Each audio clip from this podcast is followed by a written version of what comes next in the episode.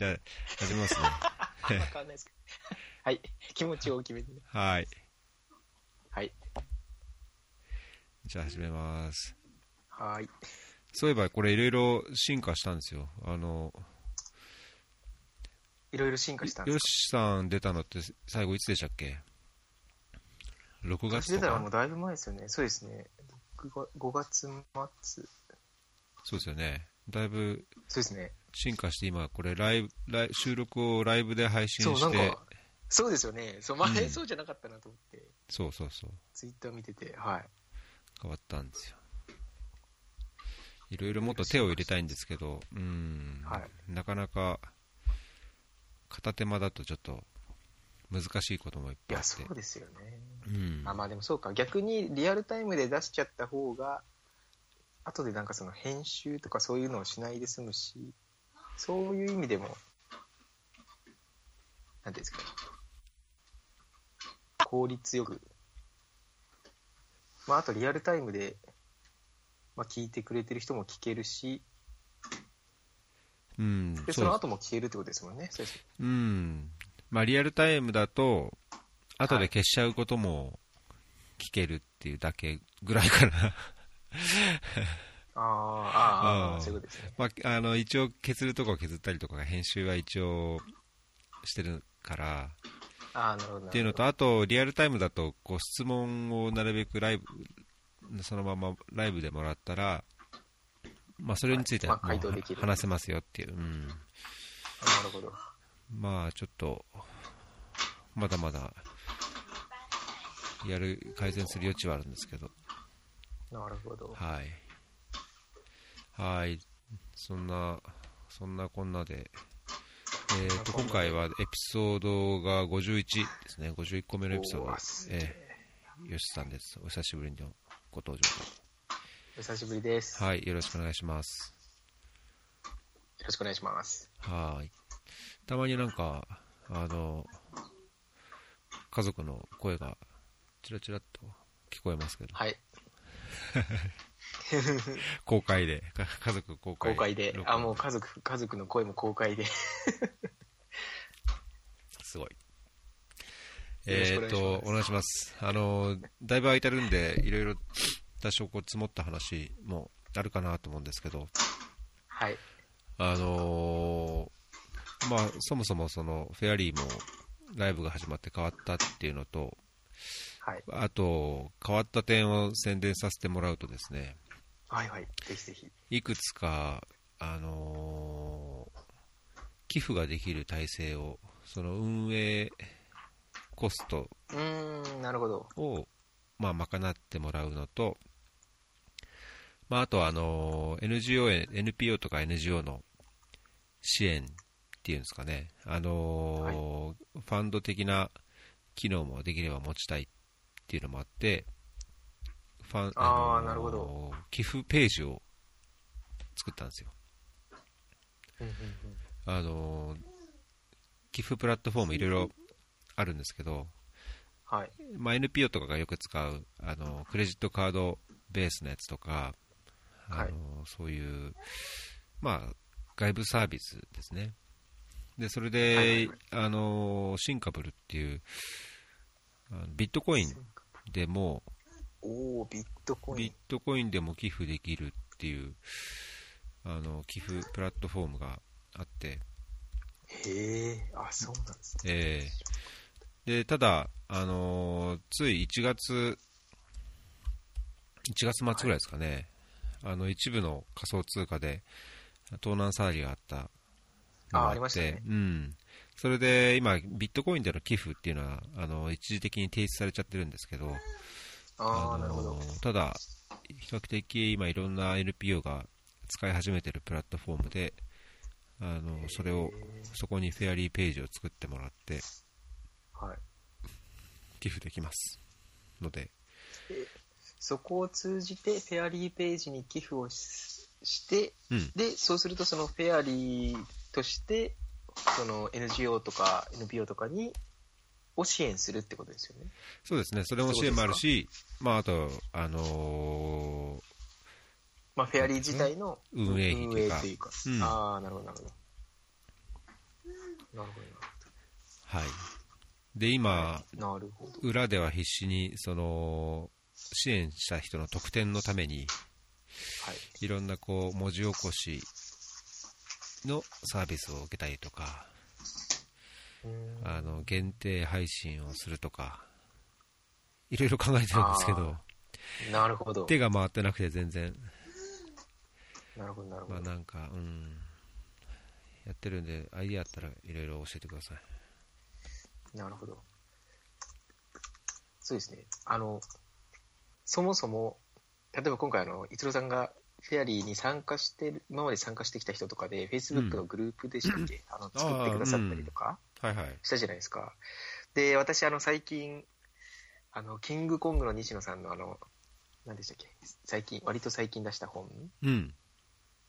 を読んでて思ったのが、うん。なんかあの、赤い、赤い本なんですけど、あ、なんとかのファンファーレ何度かの、ああ、そうそうそう、革命の、うん。あれ読んでて、あ、まあそうだよなって思ったのが、やっぱその、いかにみんなでつ作るか、その、うなんてん。いうんですかね、その、例えば今回のその出した本も、なんか西野さんは、こう、月、毎月、1000円ぐらい、こう、有料会員の人に先行で公開して、うん。なんかその、こう、ブラッシュアップをかけたりとか、なんかそういうふうにこう、してると。で、こうやっぱ一緒に作ると、その人たちは、まあやっぱその、できたら買買ってくれるし、うん。その他の人にもこううまく、まあ、口コミで広げてくれたりとかそういうなんかその仕組み作りみたいな話をしされてたのでええそれとかを聞いてお今回のそのフェアリーの話聞いて思ったのがやっぱその例えばじゃあ今まで参加してきた人でそういうその今後のフェアリーを一緒に作っていく寄付体制とかそのそういうそれに対しての何ですかお返しリターンとかのもうどういうのがあったらじゃあ実際嬉しいですかみたいなこう一緒にアイデア出しをするとかうん。多分そういうふうにこう一緒に作っていく形を取る取れればもっとなんていうんですかアイアイデア出しとかもうん。みんなどんどん出てくるのかなっていう気がするのでうん。なんていうんですかねやっぱり正直今のままだとなんていうんですかこう逸郎さんがやってくださっててそのそのサービスにただこうなんか乗っかってるだけみたいになってるうん。ので、それ、そうじゃなくて、本当はきっと、なんていうんですかね、やっぱい一緒に作る、作っていくよう、ようになった方が、アイデア出しとかも、もう少しこう、具体的なものが出てくるのかなっていうまあ、気そはうしいうます、コミットメントが高まるっていうそうそうですと。こあるでしょうね。うん。そうですね、そうですね。まあなんかそこが、まあ一つには、あの、続けるにあたっても、なんだろうな、そういうやっぱコミットメントを高めてもらってやるっていうのは必ずしもその法的な組織ではないにしても、なんか共同経営というか、あのーなんだろうな、ちゃんとしっかりコミットしてもらって、関わってもらうっていううんまあ、形は何らかまあ必要かなとは思う反面、はい。まあ、これいつ終わるかわからないっていう か、あのーまあ、どこに行ってどういう仕事をするかにもよるけど、仮にもっとその通信状況の悪いとこ、まあ、こうーん今回幸い今、まあ確かにそうですうん、ヨルダンで、えっ、と、い、つでも基本的にこちらからのそういうネットワークへのアクセスって問題なくないし、あのーあそうなんですねまあ、ネット上でいろんなこう、作業するにしても、アップロード、ダウンロードもさ問題ないし、いいんだけ、いなるほど。いいいんですそよんなにね。規制とか入らないですうね。んじゃあ。これだけど、エチオピアだと多分これ同じこと ができないとできないいうですか、ね。いや、できな いですね。そうネットが遅いとなんかあ かっ、たうらん、ネットが遅いとか、そのやっぱりソーシャル選挙の時とかとかねそうですうよん、SNS にアクセスできないとか、まあいろいはろいあるじゃないですか。まあだからちょっありとますね場合によっては、うん、あの本当環境次第では続けられないかもしれないし、なるほあど。のーまあ、もちろん、あとその続けていって、なんかあんまりその、ポッドキャストでのこういう試みにあんまり価値がないっていうか、まあ、先がないなと思えば、まあ、やめちゃうしう、ん。うんまあ、そこはなんなるか、すごい状況次第なところもあって、どういうようなそのコミットメントをその出ていただいた方に求めるかっていうのは、ちょっと微妙なところがあるかなとは思ってて、でまあ、出ていただく方にもその、まあ、コンテンツを本当出してもらってるっていうような形、まあ、あのフリーでしてもらってるのを、仮にそれを、なんだろうな、コミットをしてもらったらやっぱり時間もかかるので、はい。まあ、それをなんか、まあ、報酬ではないものの例えばその必要な機材をこっちが買うとか,、はいまあ、なんかそういうことも考えなくちゃいけないかなとは思ってもいいるので、ううんん。まあ、なんかそこはどういうふうにみんなで作っていくのかっていうのはなるほど。あの、うん、考えどころかなと。で、まあ一方でそのゲストだけじゃなくて、あの聞いて、よく聞いてくれる人のそのエンゲージメントを高めるために、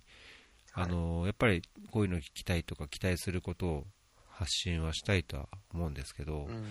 そうあですのうん、ただそうした場合にどういうような形でやるのかっていう、そのサポーター、いろいろ一部、そのポッドキャストでもサポーターみたいな形でやってるのはあって、あのサポーター限定の特別のコンテンツを配信するとか、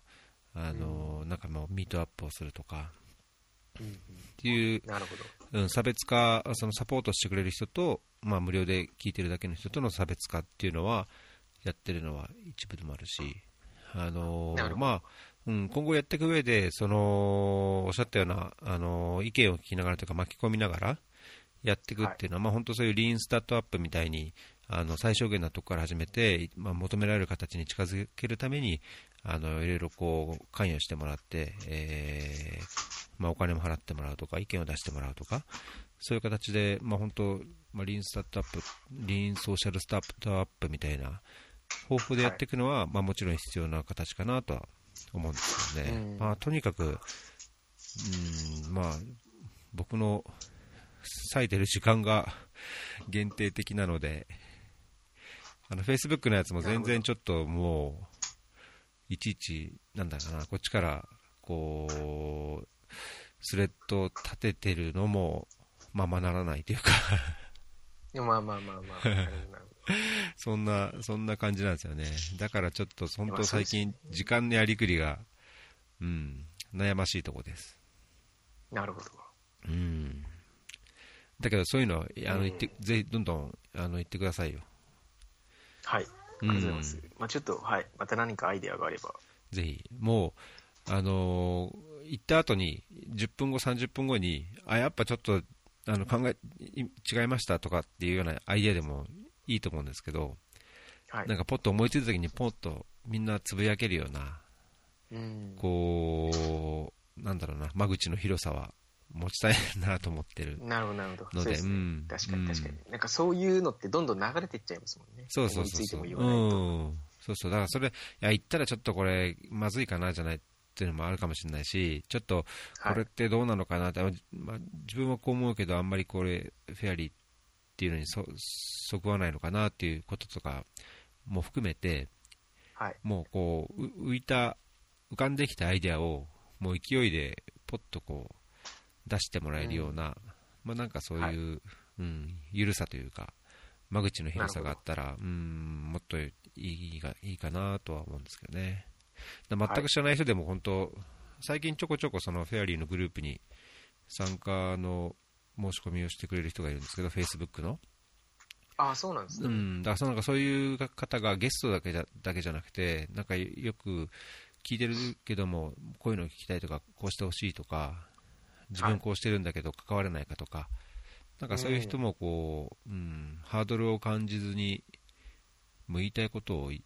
言え、言って、まあうんなるほど得たい情報が得られるような形はでいディスカッションしていければ、まあ、それは一つそのおっしゃったような、一緒に作っていくような、一つのきっかけになると思うのそうでで、うん、確かそうなれば、うん誰か桜がいるといいなと思うんですけど、に。なるほど。なるほど。はい。まあそんなこんなで、ちょっといろいろ試行錯誤して、ちょうど1年経つので、試行錯誤しながら変えていって、もう少しなんか、すあのーなんていうのかな、ポッドキャストメディアとして、まあ、ソーシャル系、しょ国際協力 NPO、ソーシャル系の一つの情報メディアになれればなというは思うんですけどね。確かにこう、そうですよね。なかなか、国際開発、まあ、協力業界みたいなのって、割と閉鎖的というか、うん。そんな気しまなすんていようんですかねね、。その実際で、実際に現場で動いてる人との接点って、やっぱ持ちにくいですもんね、普通に生活してたら。メディアとかにもその出てこないですしね。そうそう。まあ、その割には国際協力に関わりたいとか、あのーそうですね。途上国の支援したいとか、まあ、あの具体的なこう専門分野を持ってる人に限らず、漠然とそういう国際関係に興味があるとか、まあ、いいそうでろすんねな方がいてね、まあ、それ、はいいろんな関わり方があるし、いろんな立場があるし、いろんなこう、まあ、そこへのステップアップの方法があるとは思うんですけど、まあ、なんかそういうのを、うん、まあ、最近結構、そういう実際実務者の中に、その国際協力の仕事をつくためには、みたいな、そういんうんううん情報配信、情報発信してる人もいっぱいいますけど、まそあうでなんすか、うん、もう少しこう、なんていうかな、日常的なレベルで、はい。ハウハウツー的なものっていうだけじゃなくて、あこういう感じでみんなやってるんだみたいな、そういうニュアンスが、うん伝わるようなエピソードができれば、まあ、僕は嬉しいなと思うんですけど、実際どういうのがね、必要か、必要とされてるのかまあ、よく聞わきかんないたいかっんてでこ。とですよね。うん、なるほど。そうですね。でも国際協力協会って、割と、なんていうんですか、あの、まあ、そのポジ、どんどんこう、まあ、ステップアップしていくというか、うん、同じ場所に長くいる、いないイメージが、割とあるんですけど、うん、例えば日本もこれからそうなんていうんですかこうフフリーフリーランスというかもうその会社とかに所属してずっと働くっていうのが普通じゃなくなる、うん、もうそれぞれ個人でプロジェクトごとにとかそういうのがもっと普通になるとこのこういう開発業界とかのなんですかは、まあ、ハードルじゃないですけどうん、もうすごいさ、まあ下がるのかなっていうかもっとこう気軽に現現場で現場での仕事とかうん。に関われるようになるのかなっていう気もします。うん。まあ、そうですね。うん。まあ、なんかこういう、そういう、やっぱ国際協力って言っても、幅が広いっていうか、そのそうです立ね場、うん、その、関わり方、アクターの幅も広いし、そこに至る、はいまあ必要なクオリフィケーションってに似たようなものがあるけども、結局、そなんだろう、こう、必要な関係性とか、まあ、コネというか、ステップとして、はいまあ、こういうところに行っておくと、ここに行きやすいとかっていう、まあ、傾向も必ずし、あまあ、なかなか、結構固まった、凝り固まったことところもあるので、まあ、ジャイカだったら、そのジャイカとやっぱり付き合いが長い方が、ジャイカの仕事取りやすいとか、まあそれまあはねそうですよね。そそういう経のもあるから験がそうなっちゃいますから。うん、まあ、なんかそこ、どこを目指すかにもよりますよね。まあそうですね。確かうん。なんか今日はできればその仕事的なとこでに。はい。以前から関わってるスリランカのはい。話を差し支えのない範囲であんまりこう内そう部ですね内部的なところ 内部とそうですね。あんまり内部的 J なアことはラー言えトないが。J アラートが鳴っちゃいますねそうですね。今もうだいぶ経ちましたけどどんな感じなんですかちょこちょこ言ってますよねえとです今そうですね、ちょこちょこ言ってまして、今は、私としては、その今回のプロジェクトって2都市、2都市の、まあ、調査なんですけど、うんで、1都市目は今もう、もうすぐまあ終わる、終わりに向けて報告書を作って、まとめてまして、うん。で、2都市目は、なんですかね、1都市目よりもまあ簡易的な調査なので、この前の出張の時に2年目の、2年目に行って、で、まあ、現地を見て、その下水道の、まあ、計画、どういうところに管を引くかとか、うん。どこにポンプ、ポンプを置いた方がいいかみたいなのを、まあ、その道路の状況とか見て、確認してきたので、それを今度、今、日本の、日本で、まあ、なんですかね、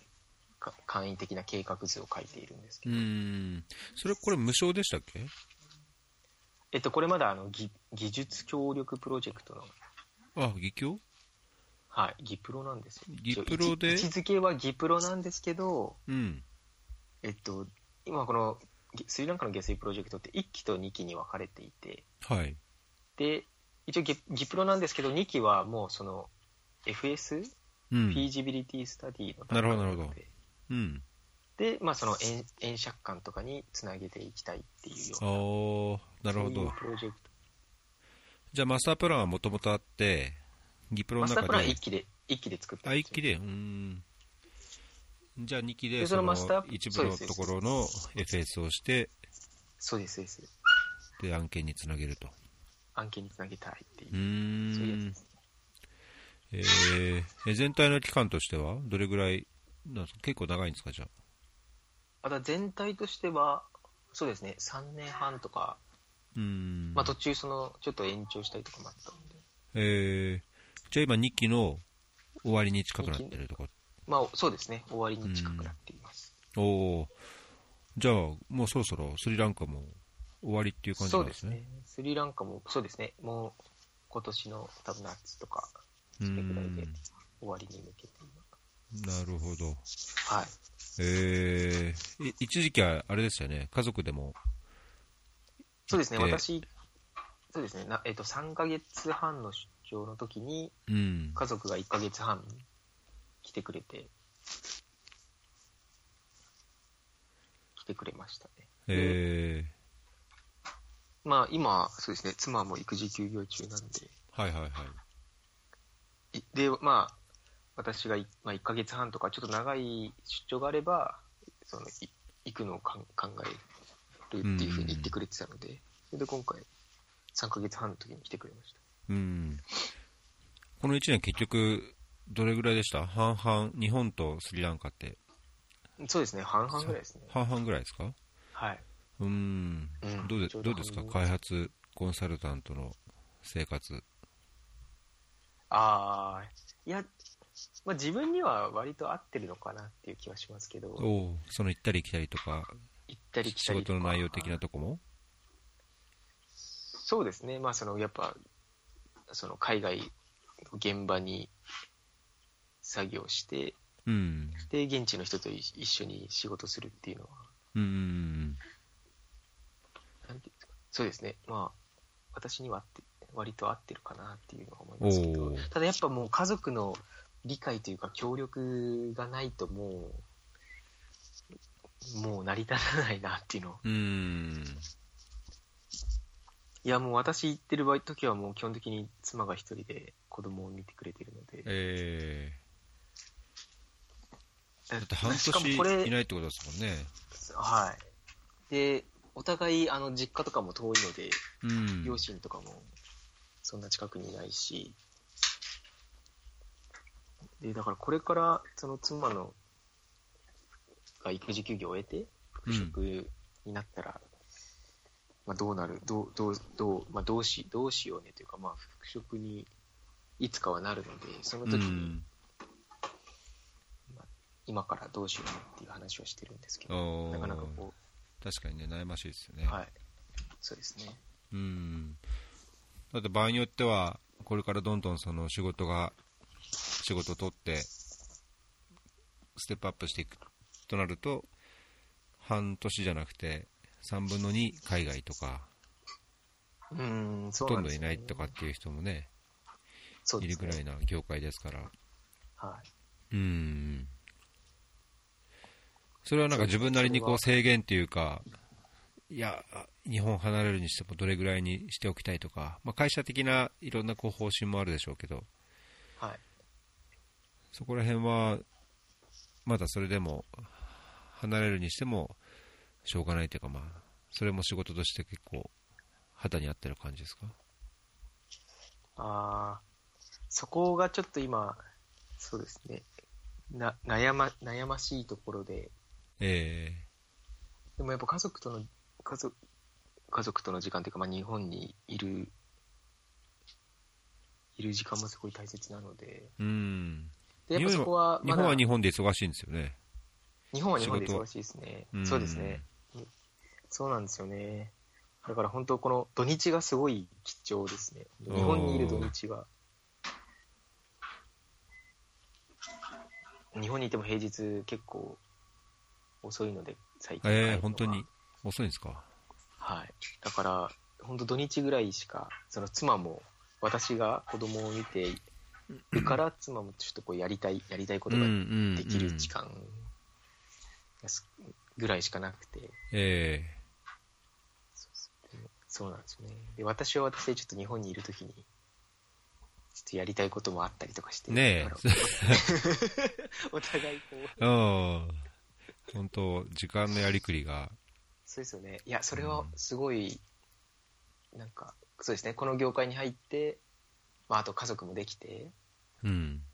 ってなると、例えばじゃあ、あ、3ヶ月日本に入れるんだってなっても、うんまあ、3ヶ月もな、多分ないですね。あっても1ヶ月半とか。うんでそうすると1ヶ月半だとあ1ヶ月半に4に入れるってなっても平日まあ仕事でそうするとこう週末、土日がまあ6回とかそうすると12日じゃないですか、うんうんでもお互いの時間とかをやると例えば単純に半分にしたら6日なんで、うんあ1ヶ月半に4に入れるって言っても自分の時間がじゃあまあ6日とかでもそこからさらうんうんうにんとかなるとやっぱすごいこうじ時間が限られててうんその限られた時間を自分がどう使いたいのかなっていうのは、なんか、すごいかん考えさせられますね。ああなんか確、か誰にに会いたいのかとか、うんそれがすごい。思いま確すかにねまあ日本にいなくちゃいけないできないことっていうのはやっぱり日本で、まあ、それ家族との時間とかか子供との時間あるいは自分がまあ日本でしかできないことっていうのはあると思うんですけど、はい。反対にその出張中というか、あのーはい半分い行ってたスリランカでははい。どういう時間やっぱりそこも本当仕事ばっかりで忙しい感じなんですかあーいや、逆に、なんかその出張してるときは、基本的にやっぱその国、そのかか、まあもちろん行ってる国でのプロジェクトに関わる業務に集中できるので、うんそういう意味では、逆に出張先の方が、ちょっとこう、時間の融通は利きや、まあ、あとひ一人っていうのもそうですうし、っんていうのはありますね。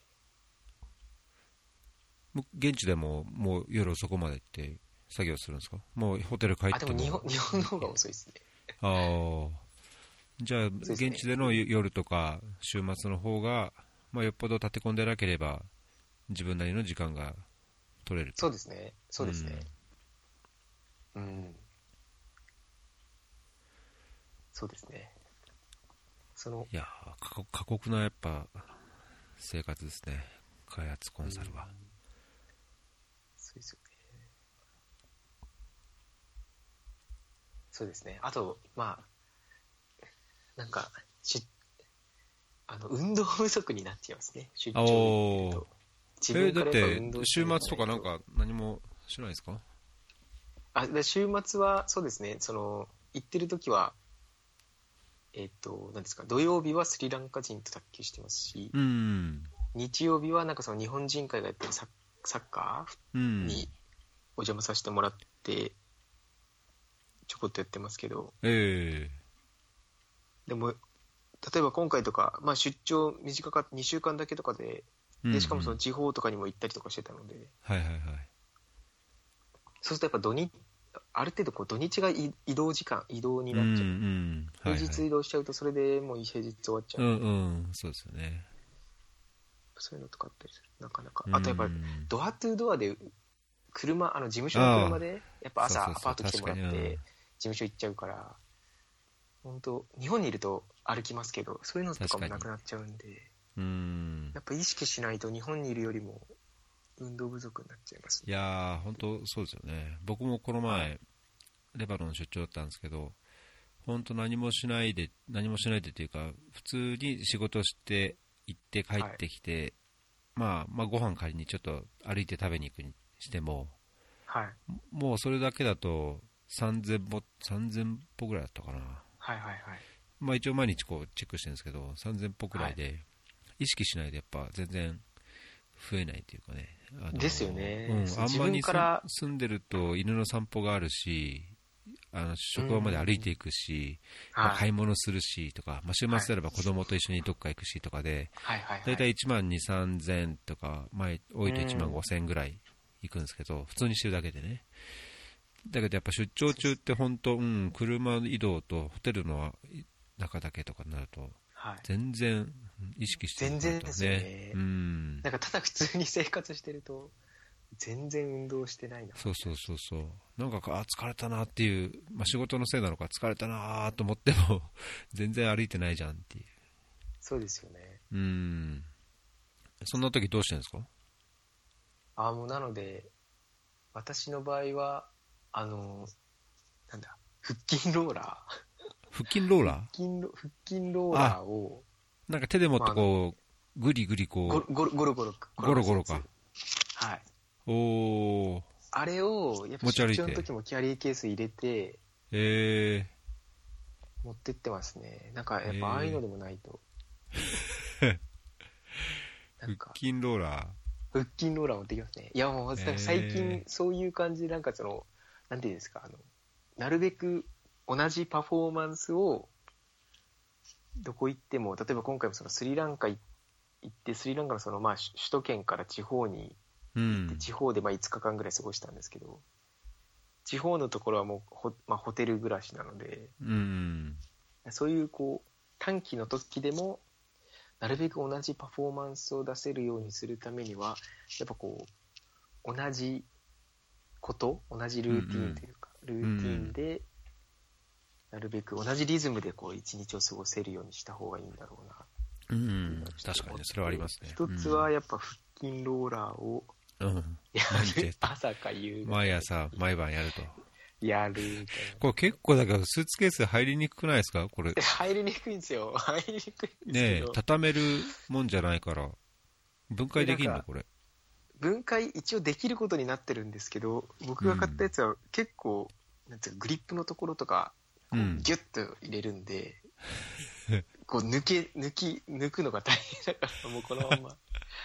で最初ちっちゃいの買ったんですよ持ち運べるようにうとんうんでもあの径が小さいとうん何ですかねあの、ま、回し動かしづらいうん私は動かしづらくて、うんうんもう今持ってるやつ3つ目なんですけど、え 何キロ が、K が大きくなっいくつも試してねて、いく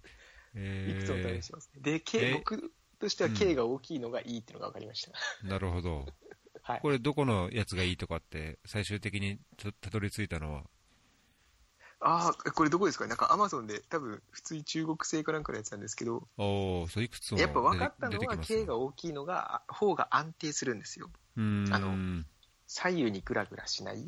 えので、K が大きいのをおすすめします、私は。なるほどねはい。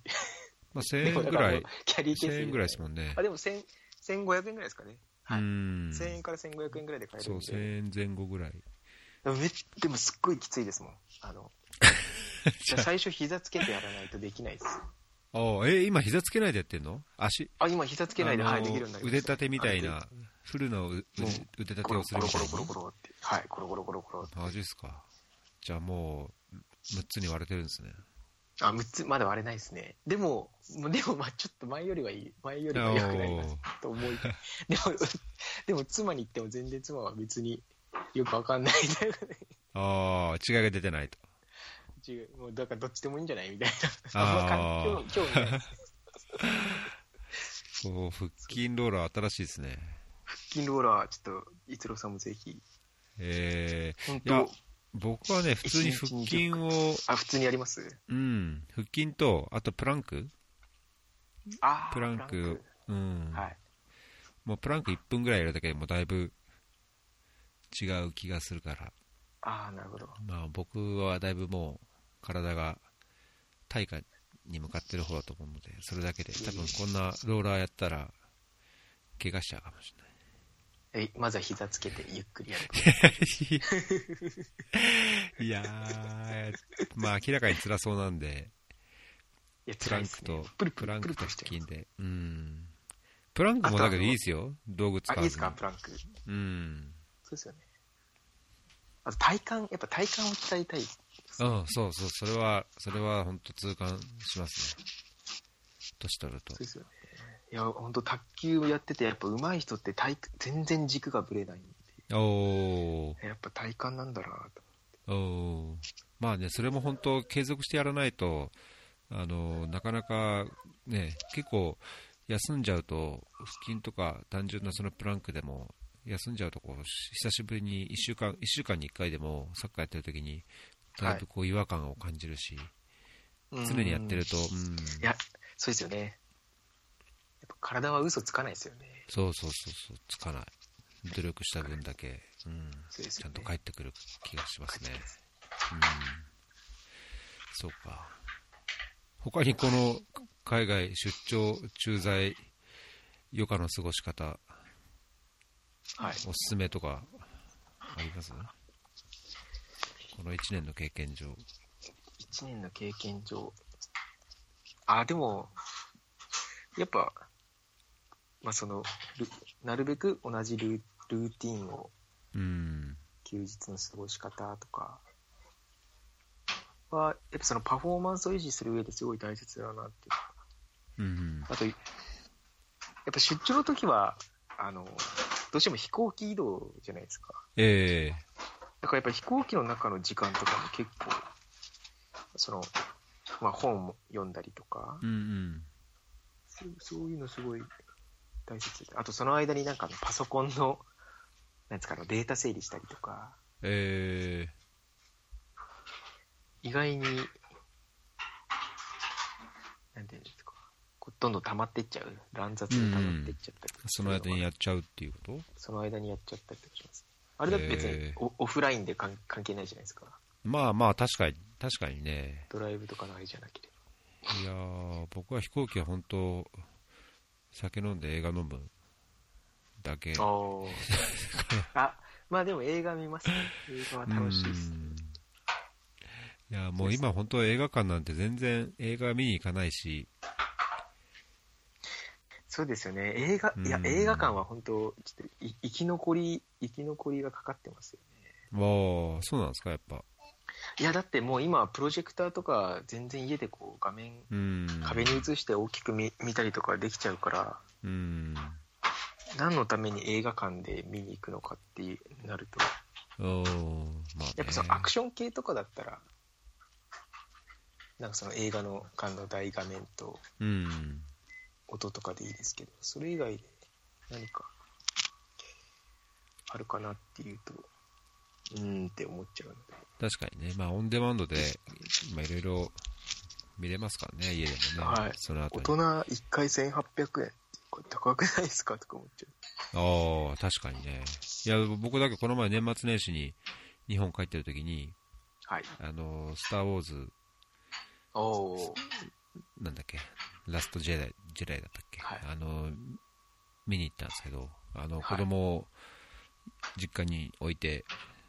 あ、置いパて。ートナーと、うん、パートナじゃーあ一と人で行ったんですか夜の、うん、あ、あ二人での、ね。ああ、二人いいでですね。夜の9時、9時とか、レイトショーみたはいいはないやつはい。レイドショーで。はいはい行はっい。たんですけど、久しぶりに映画館で見ててすごい良かったですよ。まあ映画が映画だったからかもしれないけど、そういうアクション系というか、迫力があって、うん。うん、映画館す久しぶりに行ってすごい、ああ、いいなあって思いましたけどあね。なるほど。だからそうですね。だからその、やっぱ空間としての価値ってことですよね。うん、人でなかなか、うん、足が向かないけど、うん、行けないけど、行ってみるといいないいなっていうのは、うん。なんかだから最近あの、定額、月、月額いくら払えばみ映画館で見放題みたいな。お、あそんな映画館ですかまあ、はい。近所にそういうのあるんでそういうサすービけスど、いいですね。うん。サービス。だから最近そのなんか定額、あれですよね、流行ってますよね。美容院とかもえ、マジでいくらのあ、定そうなの額で、はい。じゃあもうマンスリーサポーターとかマンスリー会員みたいな、そうです、そうです。形もうでそういう感じで。あどうでしたっけスターバッークスとかもそれこそ、え、マジでなんか、確かそういうのあった気がしますよ。月額いくら、はもう会員で、なんか多分、引き落としかなんかで、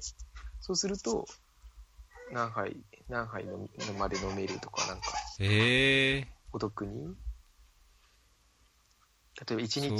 そう、いいね。なんかあありました、確かそういうの。いや、だからきっとそういう、そういうのなんだうろう、んトレンドとして。まあ、そう、そうね。いや、さっきのその寄付の話じゃないけど、そのフェアリーもそのマンスリーサポーター月500円に設定してて、はい。まあ、まあ、得点がないから、ちょっと、それになる、あのー利点があんまりなメリいットというかないんですけど、うんうんちょっとそれを作ろうとは思いつつも、まあ、やっぱり、その、マンスリー月額系ノートとかっていうあのテキスト、まあ、ブログじゃないけど、こう、ノートって知ってますあ、ノート、はい。えーノートとか、あのミディアミディアムもちょっとまだ課金はしたそんなしてないけど、ああいうのも全部ね、マンスリー、有名な人は500円で、まあ、あの月額購読とかするし、まあ、それが本当に日常のサービスに来ると、まあ、それが好きで身近に定期的に行く人にとっては、プラスなんでしょうね。そうですよね。そう、そうなんですよね。うんおーどんどんそれがもう生活の一部部みたいな、なんていうんですかね、例えばもう家から職場の間のにあるとか、うんそしたらやっぱまあ毎日寄ってコーヒー一杯飲んでとか、うーん、そうですよね。そうかそうか。いや、あの、そういえば、さっきその下水のおは話をしたときに、これ触れとこうと思って、あの、考えてた、リクシルのはい。みんなにトイレを、みみんんななのにトイレをプロジェクト。みんなにトイレをプロジェクトうんこれ、2年目なんですけど、はい。まあなんか月額じゃないけども、なんかその、普通の購入が何かの支援につながるって、まあ構図マーケティングっていうんですかね、うんうんその、何、社会的にこう、こういうのに効果があるから、こう、購買意欲を高めます、高めましょう、はいはいはい高め、高めようっていう、まあ一つの手法ではあると思うんですけど、はいアレクシルってあれですよね、テ確かーブル42とかもそういう感じですね。そうそうそうそう、うん、そうですよね。まあ、昔あったボルビックの何リッタうー、んありましたねなんとかリッター4、1リッターだっけ、はいはいはい。ね、買った分だけアフリカに井戸作りますみたいな、まはあい。そういう、まあ、構図マーケティングはもうずっと、もうここ10年ぐらい、だいぶいろんな形であって、まあ、チョコレートもあれば、ね、いろいろな商品で、フェアトレード系のものも含めてありありますけど、このリクシルのやつは下水のその簡易簡易トイレっていうのかな、簡易そうで便す器っねていうのかな、簡易うんそうですね。まあ、それを現地に設置するために、えー日本で、リクシルでそのシャワートイレはい。を設置した人、せ1個設置していただいたら、それを1個現地に届けますとはい。いうのが2018年の今度4月からこれ始まって、はい9月までっていうことで、去年の、あのー実績として、えー何万台っつったかな、え、これ、何枚でしたっけさっき。なんか一応10、100、1000万、10万、20万台、21万台20ぐらいです。万台、はい、約20、21万台。結構な量ですよね、まあ、これが家庭でなくて、仮にその学校とか、はい、まあ、何らか公共性の高い施設に、でまあ、みんなが使いやすいところであれば、まあ、その公衆衛生上のいろんな改善には確かにつながるでしょうし、まあ、ただでさえ、うん、衛生の普及率ってとっても低いので、うん。うん、このリクシルの試みはいいなと思って、日本でこうトトイレつけたいトイレあ、新築のトイレどうしようかと思ってる場合は、これはうん、いそいうんですじゃよないかね。な、うん、は勝手に思ってるんですけど、い。どうせ買うんだったら、なんか、こっちにしようって思いますもんね。ねえ、はい。 ヨシさんは新しい家を建てる予定ないですかないないですね 全然拠点が決まらないっていうのはないですそうかそう か。もうどうなるか全然わかんないいやーこれ、ね、スリランカとかでは、そのプロジェクトでは、は下水の関門を作って、え浄水場、うんと浄水場というか、下水処理施設も含めたはい計画を作ってるんですか、そうですね計画は作ってますおーはいでただ、じゃあ、その家庭でのおートイレとか、家庭とのその接続については、世帯負担で、えっとそれを、今どうしようねっていう話をしていてうん、基本的にい今の時点では、えっと、家庭への接続の代金はプロジェクトの中でっおーていう方向でへまあ考ーえてますね、あそうなんだえじゃあ、はいそのトイレについては家が持つけどあでももそうですそうですうん、トイレだけどそのトイレにつなげるプライベートの接続も含めてそこの間からはもうプロジェクトで見ますよとそれどういうタイミングでやるんですかもうす工事を開始する段階でつなげるところを募募ってというか確認してはいトイレがありますとかつけますっていうところは期限を区切ってそこで工事をできる範囲でポッポってやっちゃうってことあまあその詳細設計の段階の時に何ですか、そうそうで基本的にはもううんなんていうんですか全戸接続のただもちろん段階的に整備をするのでうんうんうんその最初一番最初に整備するところからはい整備していくんですけど、うんうんで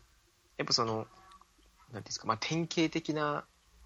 こう下水のもんプロジェクトの問題点として下水処理場も作ってメインの管もあるけど、うんうおん家につつながつなげられなそつうながなそういですねつなげられなくて、お水が入ってこなお想定よりも入ってこなくてっていう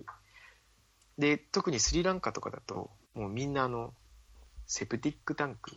うんなんですか、ねボボットン便所みたい浄なの化が層もううんろはいあるので、あんまりその今までこうそれがなかったところに新しくこう下水が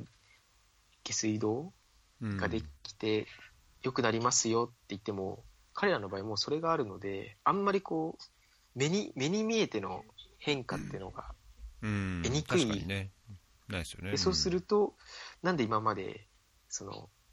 別に何にもお金とか払ってなかったのに実際はそのち多分地下への地下水とかに浸透しちゃったりとかうんそういう問題はあるんですけどやっぱそれがこう実実感としてない得にくいのでじゃあそのお金払ってお家につなつなげる工事をしますするのでお金払ってくださいって言ってもやっぱ難しいかなと。うんそうですよねうんなのででそうするともう何のための下水道なのか分かんなくなっちゃうのでうんそうかじゃあ設計自体ももう全戸接接続した場合のその下水流入量を基本に設計してそうですそうですで設計、まあ、しそて、のそれをしっかり担保するために、学校接続のところも事業として負担しましょうっていうことなんですっね。ていう方向でそうですねうん、なるただほどだからその処理場とかの規模じ規規模というかなんですかあの処理の系列とかはえその整備の段階に応じてふ増やしていくえうん、いきなり。100%のあのキャパシティの処理場ではなくてっはいはいはい。ていうのはありますけど、まあ、うん管自体はその差し替えとかは基本的に、まあ、できないというかしうなんいうんうん管の大きさとかはもうその、まあ、想定している全部で全部のを担保できる設計で考えてますけど。なるほど。はいえーうーんじゃあ、あの、スリランカで各各世帯にこのリクシルの佐藤を推薦して使ってもらって、おーそうですね、そういうのっていけるんですかね、確かいに。やー、まあ、あんまりよくわかんでない。きないでしょう けど、うん。まあ、現地でそういうね販売網とかね、リクシルが作ってくれれば別でしょうけど、そうですね。うん。なんかさっき、なんかこの届けた実績の世界地図見ると、スリランカ入ってないです。うん。インドはね、やってるので、インド今すごいなんか政府とかも力入れてるんですよね。衛生あ、下水。うもん。はいまあ、もともとがね、トイレ。まあ、それ、レまあ、ベルがまあ、そう。うん、野外排泄がやたらと当たり前のとこなんで、そうですね。これ見るとエチオピアにも入ってます。んエチオピアにも入ってますエチオピアにも、はい。その、このさ、さ佐藤ですかね。その、このど簡易う型の。どうどうやって配ってんですかね、ちょっと今度、リクシルに話聞かせてくださいって連絡してみようかな。確かにそうですね。どうやって、その、わ渡す先とか見つけるんですかね。うーんねえ、その現地パートナーというか、やっぱりまあ設置するためにあたっそうでてすよは、うん、現地のあれが分かってないといけないし、物を渡しても、そのちゃんとね、やってくれる使ようっなてもらわない。そうですよね。維持管理とかもそうですうん。まあなんかアイデアはいいけども、実際つけたけども、使われてませんじゃ、やっぱりね、こういう事業、まあ、国際協力なんでもそうですけど、そうです。元も子もないから、ちょっとじゃあ、広報のところにでも連絡してみまし見ますよ。はい。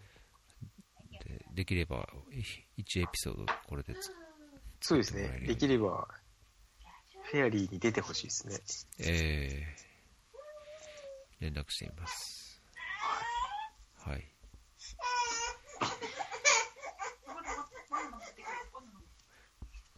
ご飯、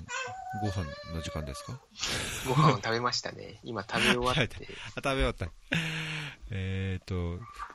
今回子育て、もうはいテーマに挙げてもらってますけど、はい。子育てどうですか、いや、まもあ、う、たの楽しんあのでやってるような気がしますけど。はい。あの、私は、あれですけど、ちょっと妻が大変そうで、おおもう、なんていうんですか、私はいろいろこう、き気づけた、気づけたり、これややってってい言ってもらえればやれますけど、あんまり自分からいろいろ頭が回らないというか、お気おづけなくて。あれだけど今度、あれなんでしたっけ育休あ、育休、はい、取ります。育休とるんですよね。1ヶ育休月です取りか、ます、1ヶ月。はい。なんかうちの会社の海外部で初らしい、取る。おおあ、いいでし、いいじゃないですか、そういうの。ちょっと、はい。一応、なんかそういう前例を作れてよかったなと。うん。いやー、まあ1ヶ月って、まあ、1ヶ月だと短い気もするとこもあるかもしれないですけどね、働く、仕事してる人にとってみては、多分1ヶ月、育休するっていうのは非常に大きな、あれだと思うんですけど、育休って、休みじゃないですからね、結果的には多ま分あ。そうなんですよね。これなんかもう名前良くないですよね。育児良のくない休休業ってそうそう別にそう何を仕事はきそう。仕う事ん、を、名前がダメだよね。名前がダメですね。そう思いますうん。育児休業とか。そうそうそう。産有休とかもそうで給すけどは休、ね、有給とかはそういう休み取って遊ぶのが有給だけど、はい。育休は休むんじゃないんだよっていうそうですね。ね。うん。まあだから家族そのう仕事をしに行くんですっていう仕事を仕事をい今やってる会社の仕事を休むの休なんでしょうけどまあね。会社的には休みを与えてることですからね。まあそういうことですよねだから会社目線の言葉ってことですよね、そうね。いやー、そう取る育本休。人の言葉じゃないですうん。育休したらどうするのだからそしたらもうじゃあ、フルに、もんあまあフそうですフルにねやっていくんですかはいでもそれ子供をの結局5月の中旬からあのベトナムに1年ぐらいおう行くのでそれのまあ準備準備も兼ねてなるほどね。うん。はい。ちょっともう、ここの家を払う、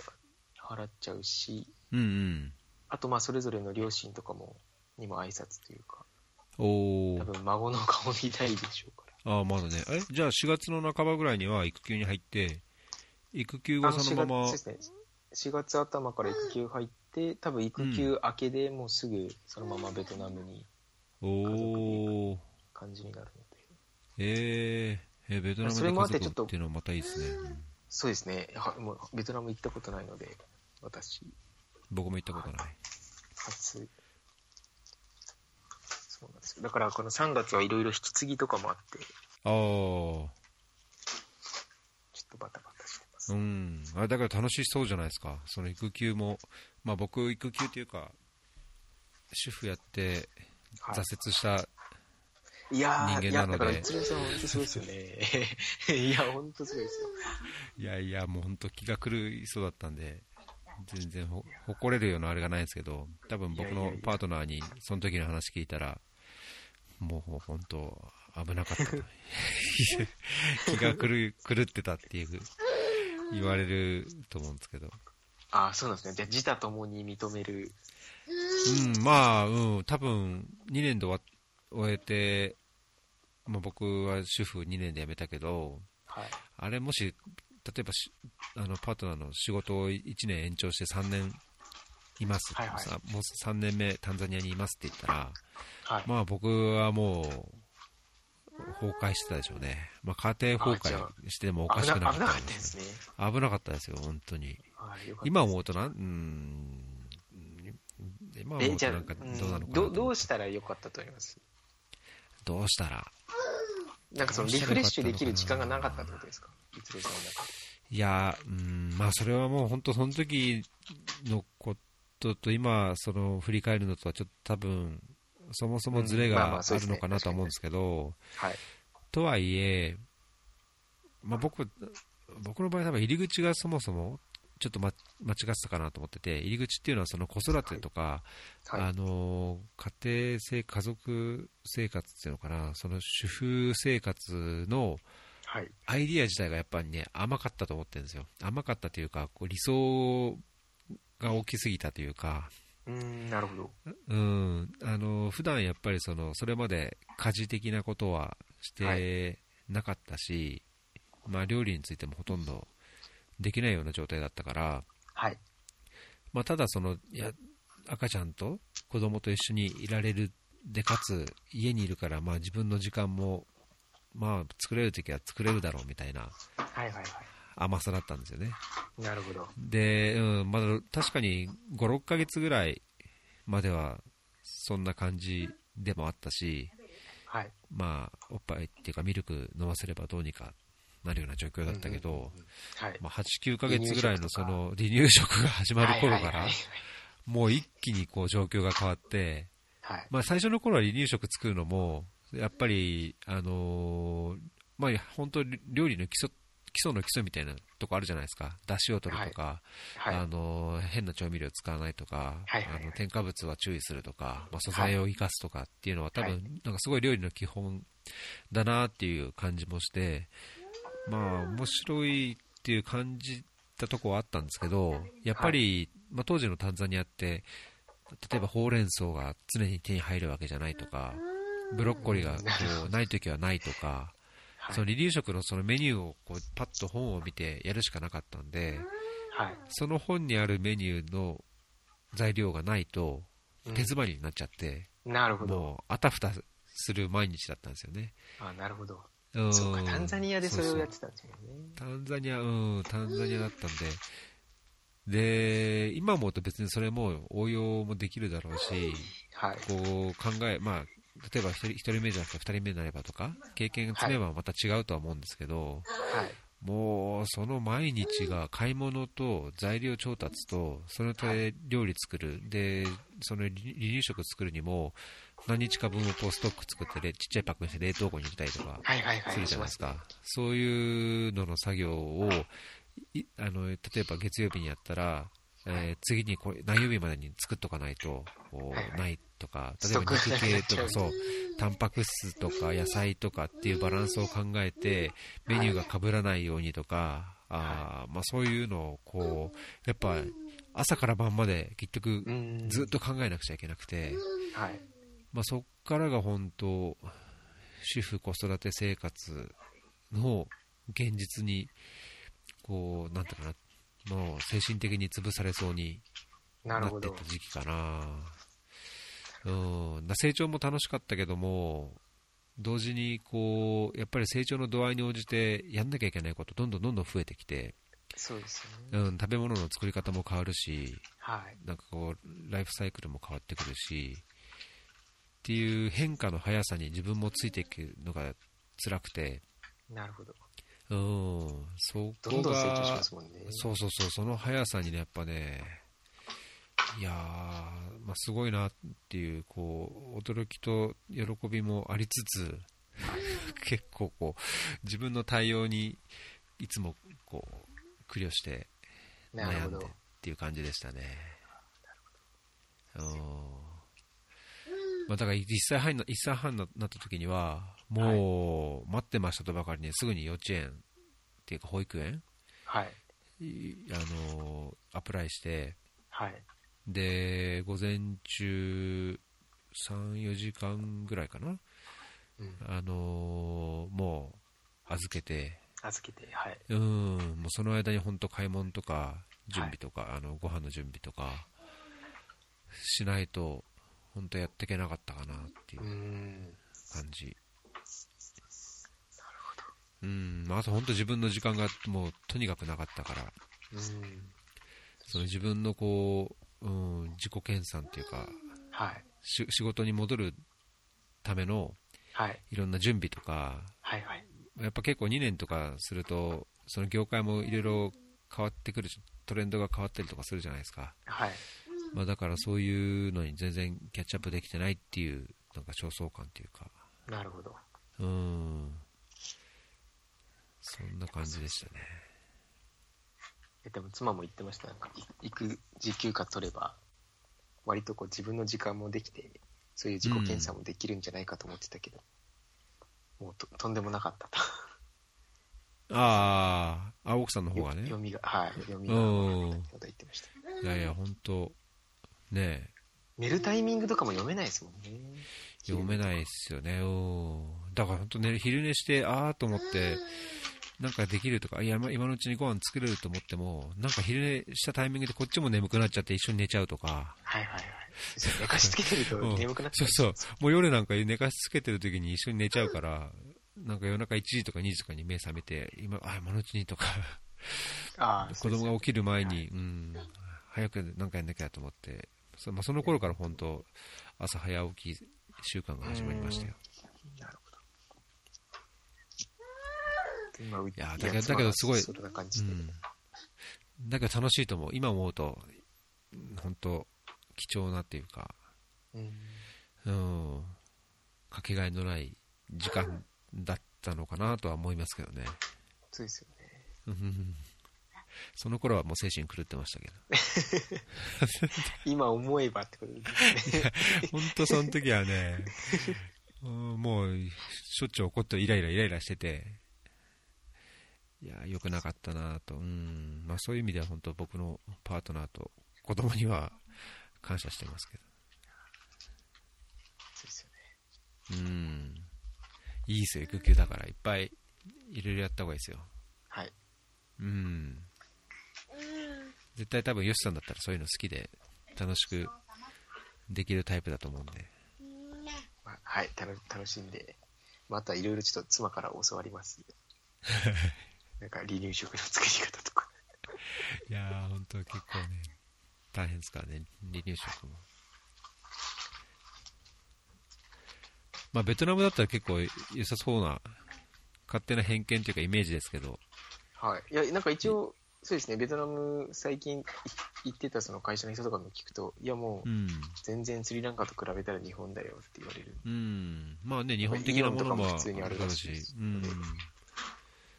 なんか食材もこう野菜やなんか肉や魚も豊富にありそうなイメージがあるから、ああ、そうですね。なんかそういううんの、はい。普通に日本食屋さんとかもあるよ。ねえそれ1年なんですかそうですね。一応1駐在は年。で、まあ長くて1年半ぐらい。えーまあ、それじゃあそういう駐在常駐するようなプロジェクトが動いてるからそれのメンバーとしていくっていうことですかそうですね。そうでいすね。やーいいですねまあ、でも、ポッともしかし話たらが出て。遊び遊びに行けば、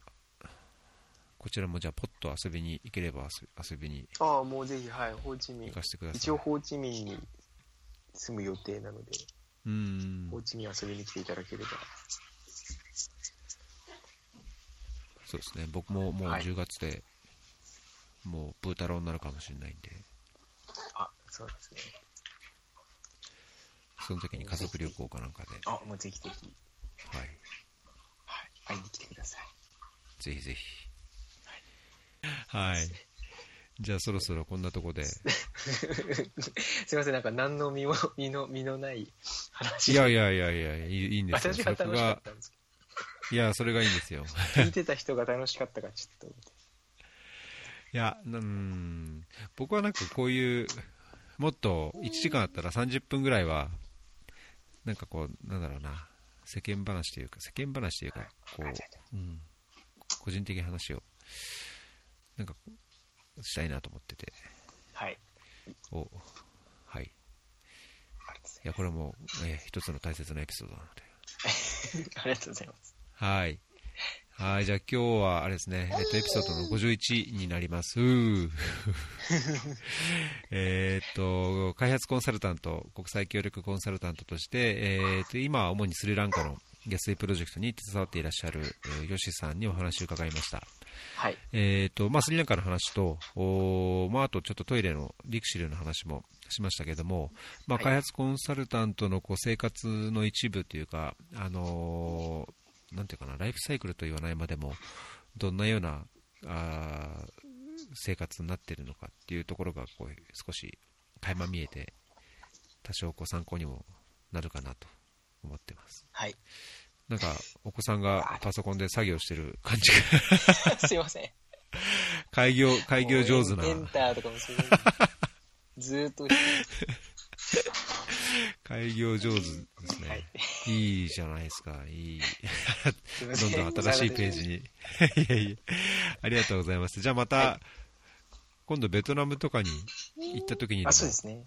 ぜひぜひ、うん現地の生活とかも含めて、はい、はい、お伝えできればなとま思いたます。お願いします。はい、よしさんでした。じゃあまたお願いします。はい、ありがとうございます。はい、失礼しはいます。。はい。